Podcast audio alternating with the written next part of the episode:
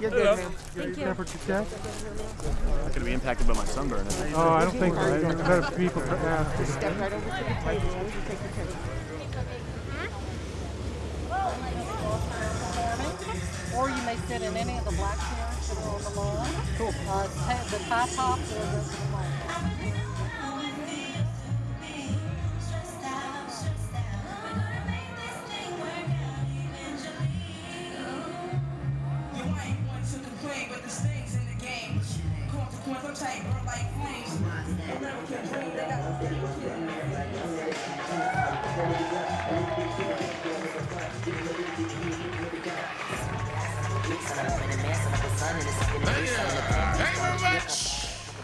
hope you all can hear me.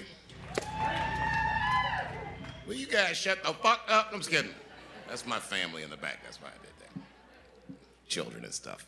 Anyway, this is weird and, and less than ideal uh, circumstances to do a show. But the only way to figure out if this shit will actually work is to do the goddamn show. So thank you all for coming. And I want to shout out all the young people who have had the courage to go out and do all this amazing work protesting.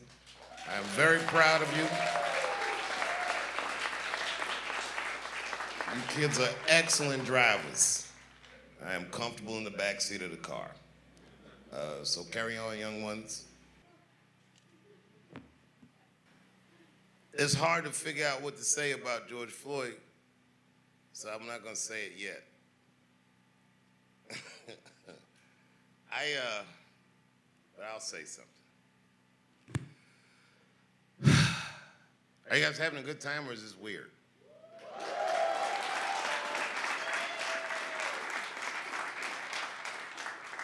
I gotta tell you, this is actually like the first concert in North America since all this shit happened. So, uh, like it or not, it's history. It's gonna be in the books.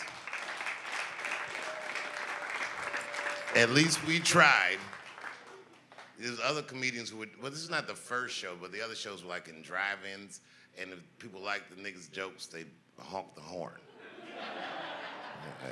Didn't sound like any fun at all, did it?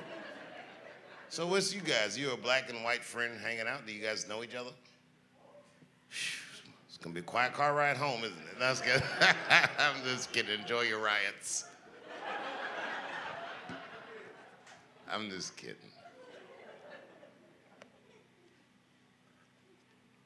They're not really even riots. Have you noticed that? A, it's a fucking weird time. Mm. In like 1993, I'm, I, I'm not sure what year it was, but I was in LA. I had smoked a joint, and I was watching the movie Apocalypse Now. It was like just after four o'clock in the morning, and what, what, what later would become to known the Northridge earthquake happened. It felt like it started in my apartment. You know, I'm from east of the Mississippi.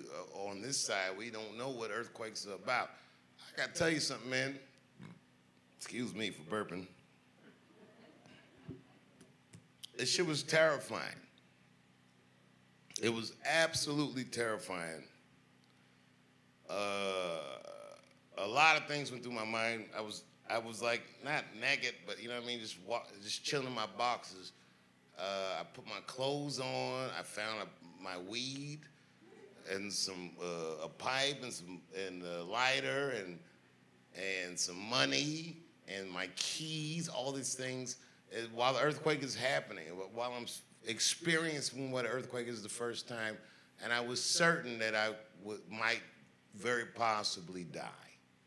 As a matter of fact, I remember I made a point not to scream, just in case I lived, I wouldn't have to remember myself being vocally terrified. But I forgave myself for being terrified.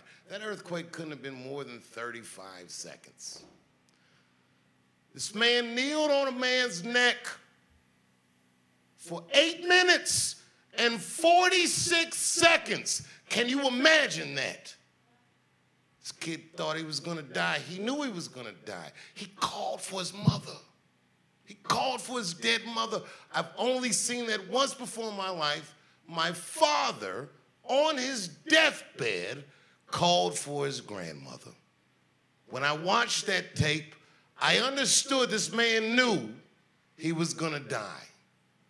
People watched it, people filmed it. And for some reason that I still don't understand, all these fucking police had their hands in their pockets. Who are you talking to? What are you signifying? That you can kneel on a man's neck for eight minutes and 46 seconds and feel like you wouldn't get the wrath of God. That's what is happening right now. It's not for a single cop, it's for all of it. Fucking all of it. I don't mean to get heavy, but we gotta say something.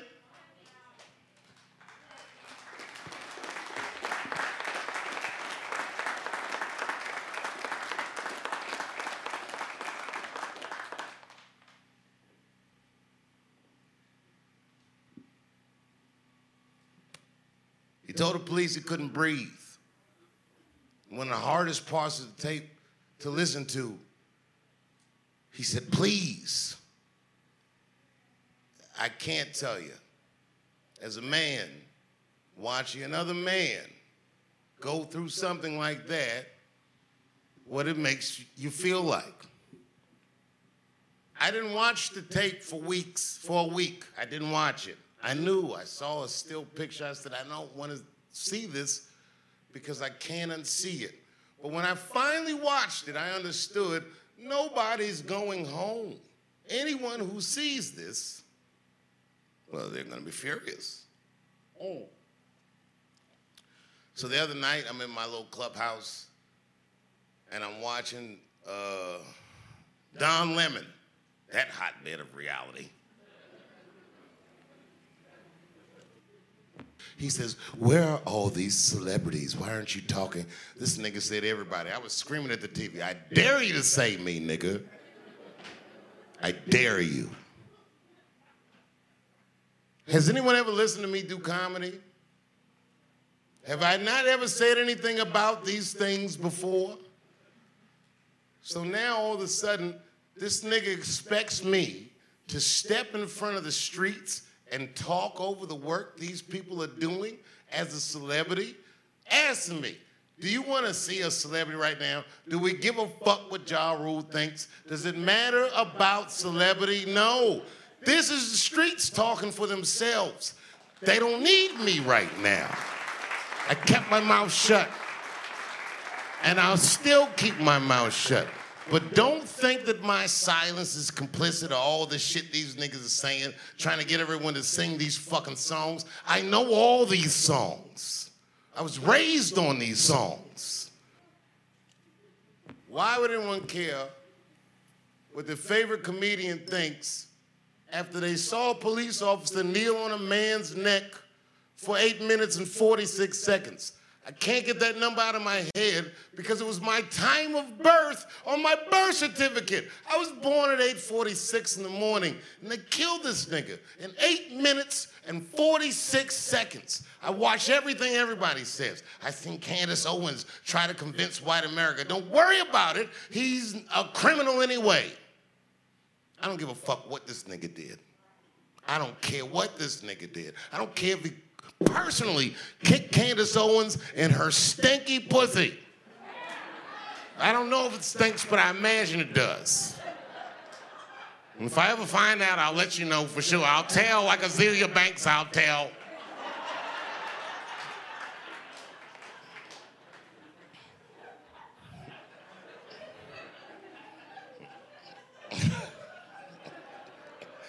I'm the worst. But I know why. I figured out why they want to hear from me, and it's serious. The only reason people want to hear from people like me is because you trust me. You don't expect me to be perfect. But I don't lie to you. I'm just a guy. And I don't lie to you. And every institution, every institution that we trust lies to us.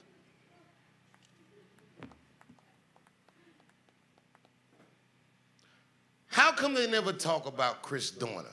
That's a story about a man who believed he did everything right. Do you know who Chris Dorner is?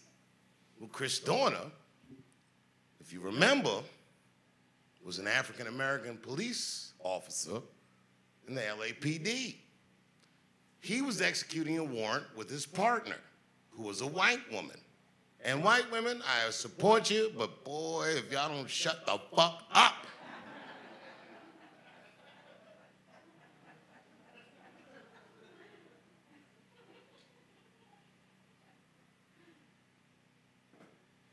During the process of executing this warrant, this white woman uh, did what Chris Dorner thought was excessive force. I don't know what she did. She kicked a motherfucker that was handcuffed or hit a guy that was handcuffed or something.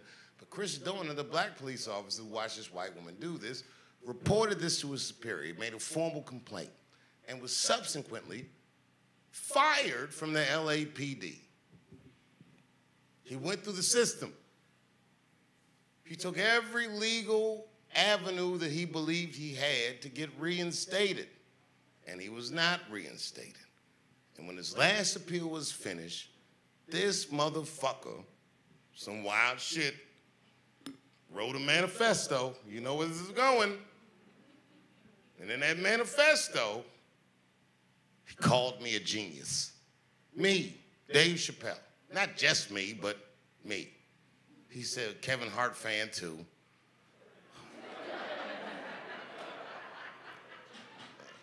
but he called me a genius, and he told Brad- Bradley Cooper, who's a friend of mine, don't do any more hangovers, nigga. That's enough. That's what he said. and he told his story. Chris Dorner told his story how he did everything right when he was in the military and subsequently everything else. This is before any of this shit happened. And then he said, which was the wildest thing, he said, I'm going to wage asymmetrical war on the LA Police Department and their families. What's an ominous thing to say? And he did it. This motherfucker ambushed two police officers who were just sitting in their squad car, murdered them. He went to another police officer's house and killed his daughter. Boy, it was terrifying. And this motherfucker was on the run. He was doing it. I was supposed to do the Grammys. I was supposed to present at the Grammys that week. And a guy from the LAPD called me and said, Mr. Chappelle, we understand you're coming to Los Angeles. And I don't know if you know, but there is a lunatic on the streets who is killing police officers. And, and we would like to know if we can pick you up at the airport. We're extending this courtesy to everyone he mentioned in his manifesto. And I told the police, I'm fine. I read the manifesto. He likes me. Is there anything I can do for you, nigga? Because I'd be very worried.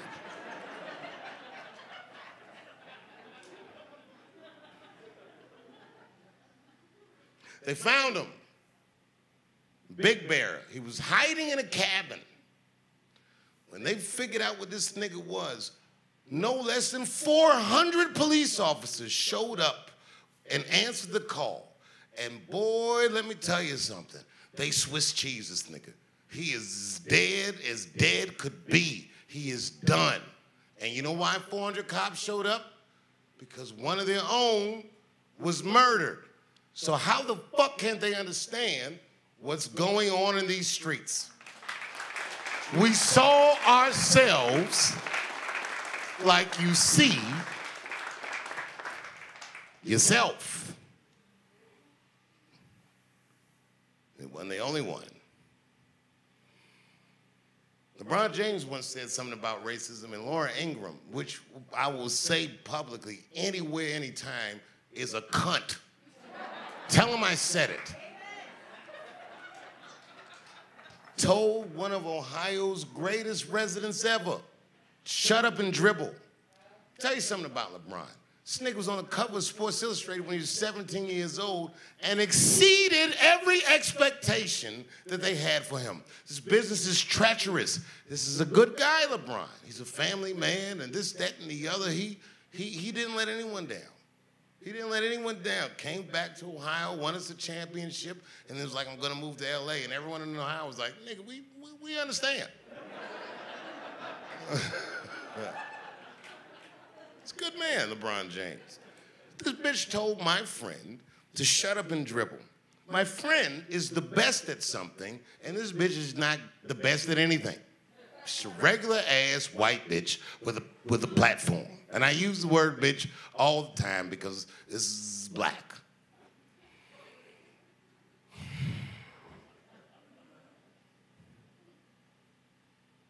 You watch one shooting after another. Eric Garner in New York, the first guy that told the police, I can't breathe. Eric Garner was selling loose cigarettes in Staten Island.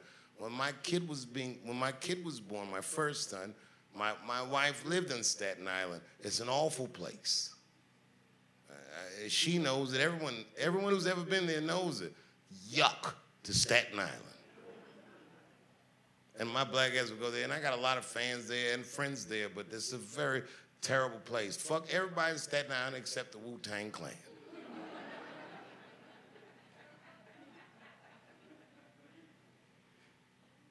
got murdered by one police officer while five of his fellow officers watched him do it.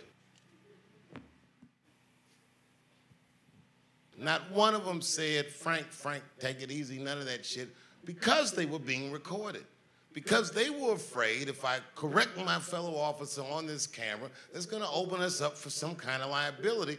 And the guy killed the person that they were uh, uh, what, what do you call it, apprehending? The guy was selling loose cigarettes. There goes Eric Garner. And then we have one after the other. Trayvon Martin gets murdered by just a regular nigga that George Zimmerman is nobody. George Zimmerman is an awful human being threatened Beyonce's life. He threatened Jay-Z's life. He signed Skittle bags because Trayvon Martin had Skittles on him when he was murdered by George Zimmerman. Boy, how do we feel? How do we feel right now? This kid was 15 years old being followed by a grown man with a gun and whooped his monkey ass. He beat the shit out of George Zimmerman, and George Zimmerman murdered him. And we were very upset. This kid looked eerily like the president. He looked like my own children. I, I hate George Zimmerman as an idea, not as a guy. I've never met him. I'm sure I would, though.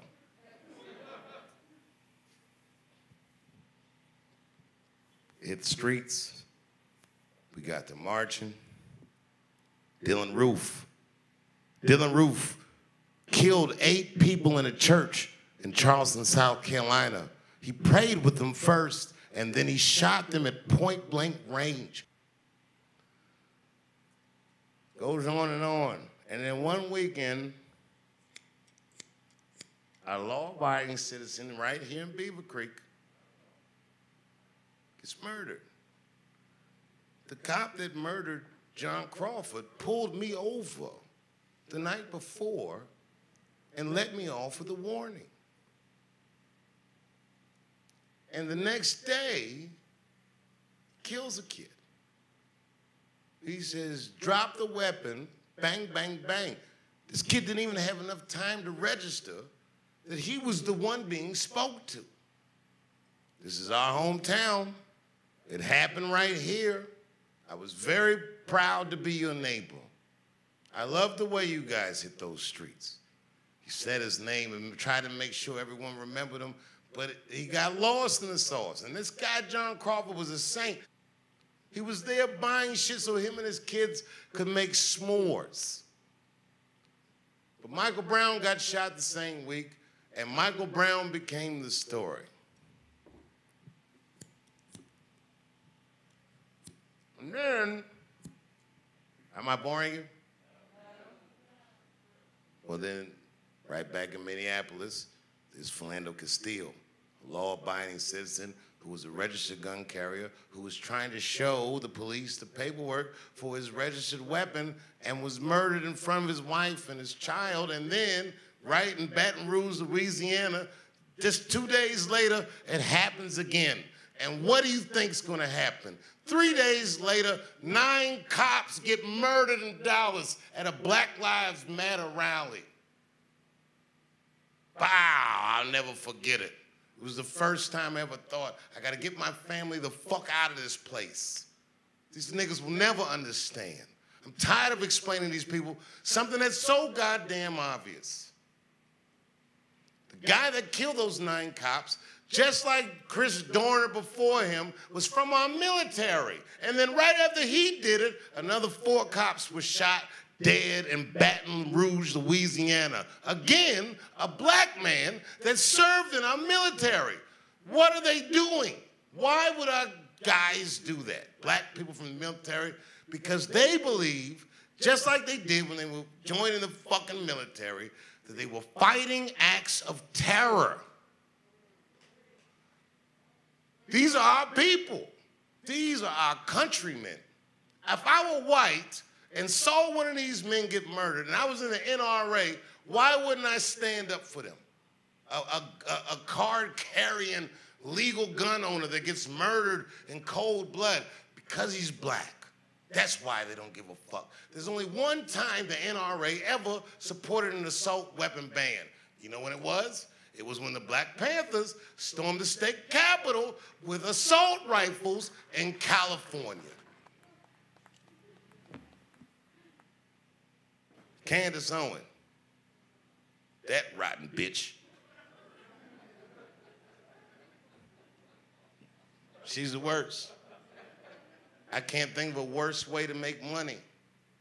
She's the most articulate idiot I've ever seen in my fucking life. She's so articulate, she can tell you how fucking stupid she is precisely. And she told George Floyd's rap record on the internet, oh, he was uh, this, he did that, and he was, he's drug addict, and he's not a hero. And why does the black community make him a hero? Why do you choose him as a hero? We didn't choose him, you did. They killed him, and that wasn't right, so he's the guy. We're not desperate for heroes in the black community. Any nigga that survives this nightmare is my goddamned hero.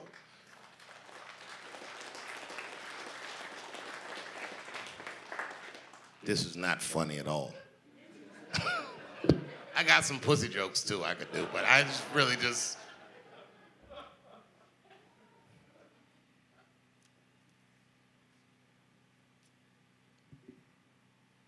Slavery is a really wild concept. Uh, it's some weird shit. The night that those nine police officers were killed felt like the end of the world. And the only reason that it wasn't the end of the world, in my opinion, is because at the very same time that was happening, Kobe Bryant was playing his last game as an LA Laker. And as scary as all that shit was, I kept flipping back to see if Kobe would drop 60. And he did. Oh, and he did.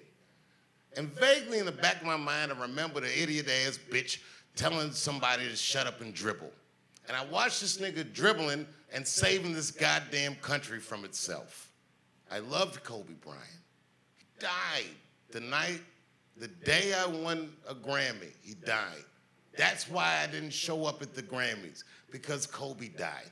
They had both of his fucking jersey numbers hanging up, 824. Well, that's my birthday. I cried like a baby.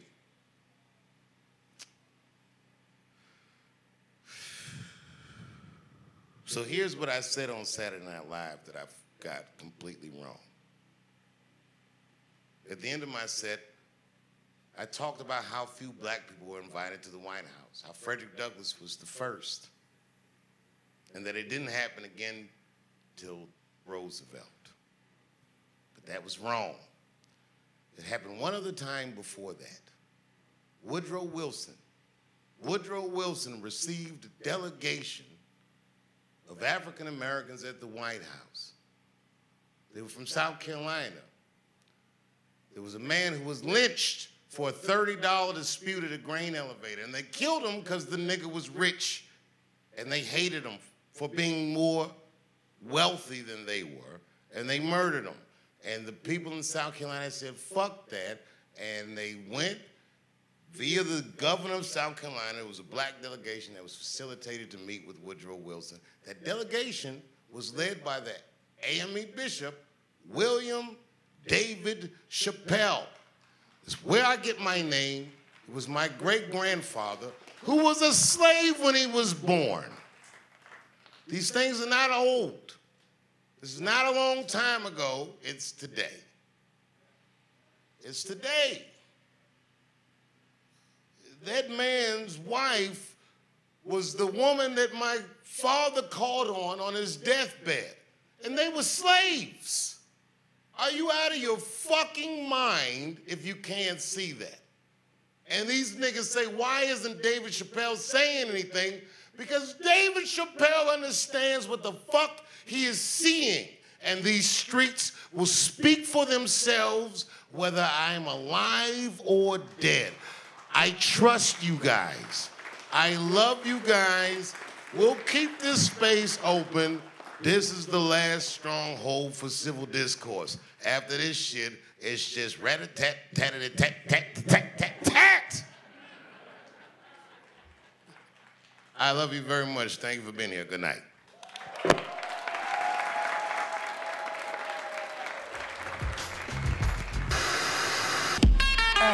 You wanna hear a good joke? Nobody speak, nobody get choked.